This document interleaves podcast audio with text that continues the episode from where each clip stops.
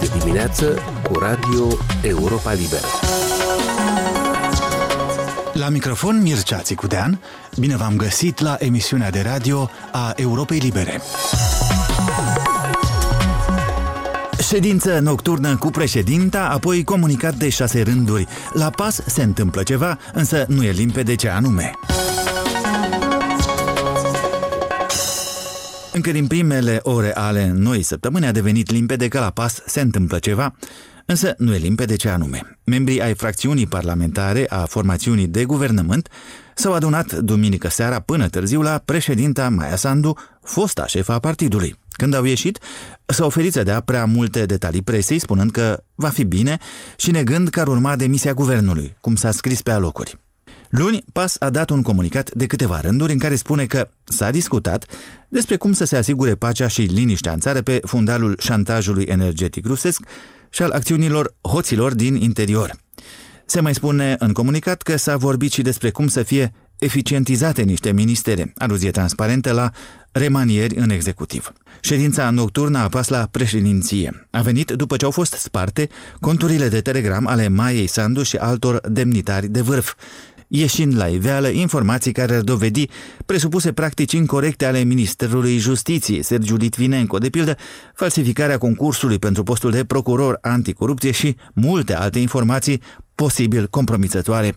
Reporterii Europei Libere au încercat să afle mai multe. Ala Ceapai. Partidul de guvernământ PAS a precizat luni că va anunța în cel mai scurt timp deciziile luate la ședința neanunțată pe care deputații formațiunii au avut-o duminică seara cu șefa statului Maia Sandu și premiera Natalia Gavrilița. Deputatul PAS Oasun Antoi a spus Europei Libere că a fost o ședință neoficială, neplanificată și la care nu au fost luate decizii istorice. Citez, a fost un schimb informal de opinii despre scenarii legate de criza energetică în prag de iarnă, a spus Nantoi. Potrivit lui, discuțiile s-au referit, printre altele, la protestele antiguvernamentale organizate de câteva săptămâni de Partidul Șor și la recentele scurgeri de informații după spargerea conturilor de Telegram ale mai multor demnitari. Nantoi a mai precizat că guvernarea a decis să poarte mai des asemenea discuții informale pentru a înțelege mai bine starea de spirit din societate și cum să acționeze în continuare. Mai mulți deputați deputații ai majorității PAS au evitat să vorbească cu jurnaliștii duminică la încheierea ședinței. Alții au confirmat că s-a discutat inclusiv despre posibile remanieri guvernamentale, dar au negat schimbarea premierului și demisia guvernului. Nici președinta Maia Sandu și nici premierul Natalia Gavrilița nu au oferit detalii despre ședința de duminică,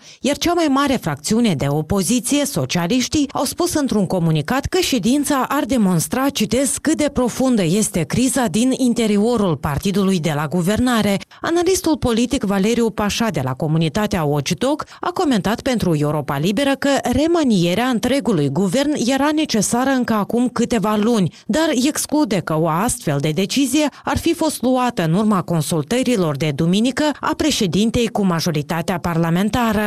În ceea ce înțeleg eu până la această etapă, niciun fel de decizii adecvate situației politice în care se află astăzi Republica Moldova uh, nu au fost luate. Cred eu acele decizii care au fost uh, anunțate prin aluzii după ședință, ele reflectă o percepție foarte denaturată a realității politice, sociale, economice în care se află Republica Moldova și care sunt tendințele de dezvoltare a lucrurilor în rândul majorității parlamentare și mă refer în special la fracțiuni. Impresia mea este că acolo sunt foarte mulți oameni care nu prea au simțul realității pur și simplu. Analistul politic Vyacheslav Berbeca de la Institutul Viitorul a spus pentru Europa Liberă că recentele scurgeri din corespondența privată a unor demnitari au fost unul din motivele convocării guvernării PAS, care încearcă acum să găsească soluții la mai multe probleme, inclusiv criza energetică, criticile aduse unor membri ai guvernului încercările opoziției de a destabiliza situația politică, dar și problemele din interiorul guvernării. Partidul Guvernare încearcă să găsească soluții la toate aceste probleme și să vină probabil și cu niște reacții previn anumite probleme care inclusiv ar putea să ducă la degradarea știu, situației politice și economice în Republica Moldova. Se speculează că eventuala remaniere guvernamentală l-ar putea viza inclusiv pe ministrul Justiției, Sergiu Litvinenko, al cărui corespondență privată din Telegram, scursă în presă, dezvăluie, între altele, pretinsa falsificare a concursului pentru postul de procuror anticorupție, acuzație negată ferm de Litvinenko. Din Chișinău, Ala Ceapai pentru Radio Europa Liberă. Frământările din tabăra puterii politice de la Chișinău a fost și subiectul principal al discuției lui Alexandru Eftode cu analistul de la Chișinău Igor Boțan. De ce a avut loc această întâlnire la președinție? Pasul este Partidul de guvernământ are o fracțiune majoritară în Parlament cu 63 de mandate, are propriile structuri de luare a deciziilor.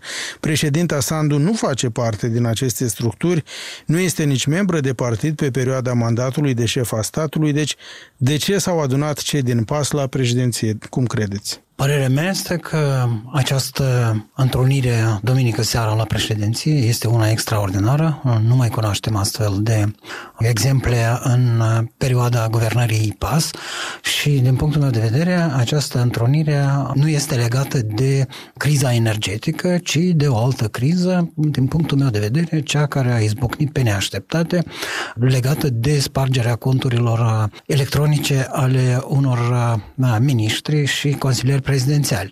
Uh, la urma urmei, problema crizei energetice putea fi discutată de doamna președinte împreună cu doamna prim-ministru și cu președintele Parlamentului. De aceea, părerea mea este că au discutat uh, problemele legate de uh, securizarea informației pe care o vehiculează cei din Partidul PAS. Ok, să explicăm puțin aici. Săptămâna trecută au fost sparte conturile din rețeaua Telegram ale unor înalți uh, oficiali, iar pe un site numit Moldova Leaks au apărut o serie de presupuse convorbiri ale ministrului Justiției Sergiu Litvinenko și ale consilierului prezidențial Dorin Recean, consilier prezidențial pentru probleme de securitate.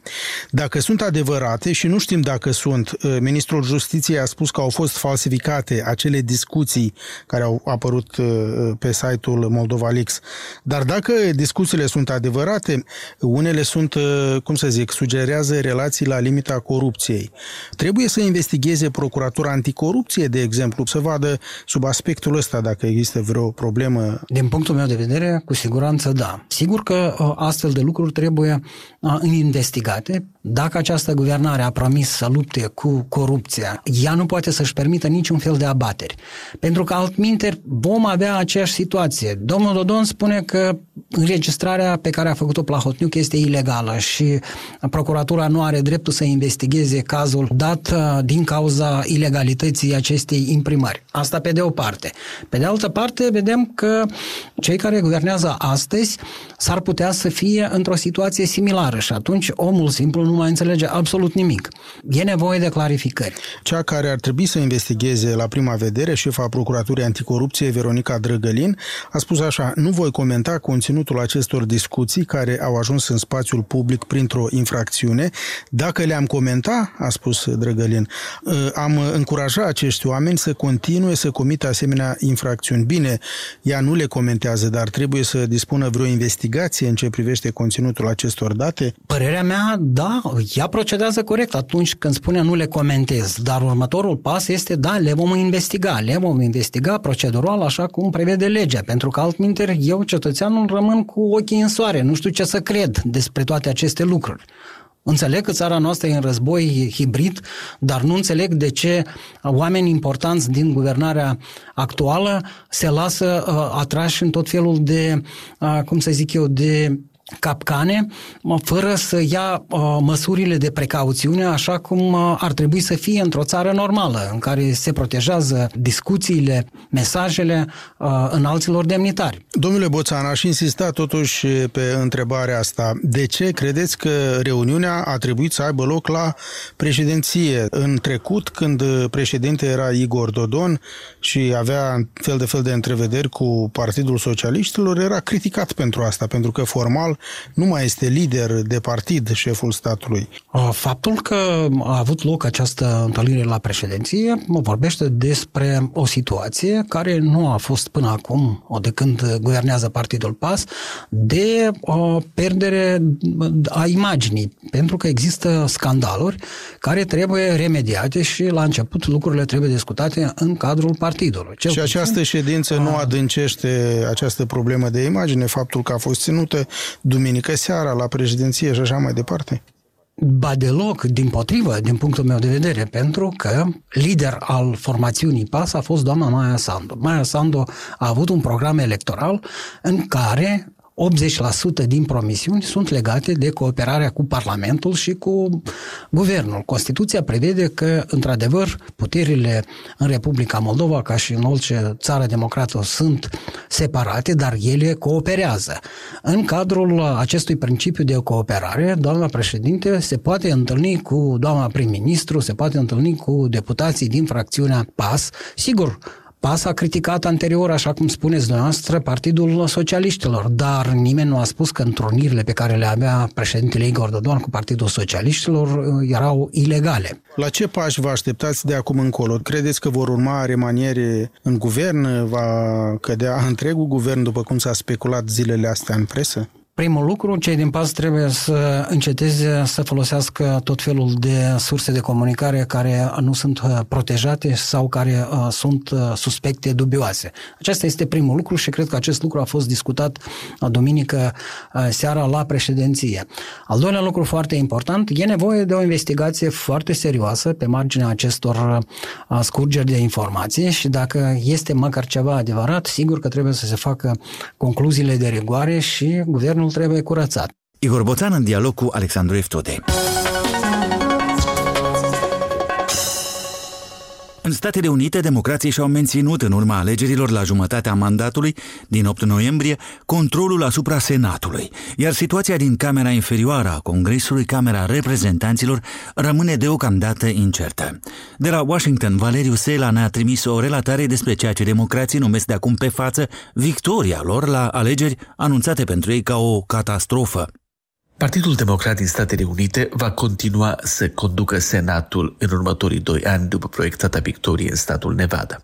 Turul 2 al scrutinului din Georgia din decembrie nu va mai influența conducerea acestei camere legislative pentru că de acum democrații au 50 de senatori și votul de departajare aparține vicepreședintei Statelor Unite.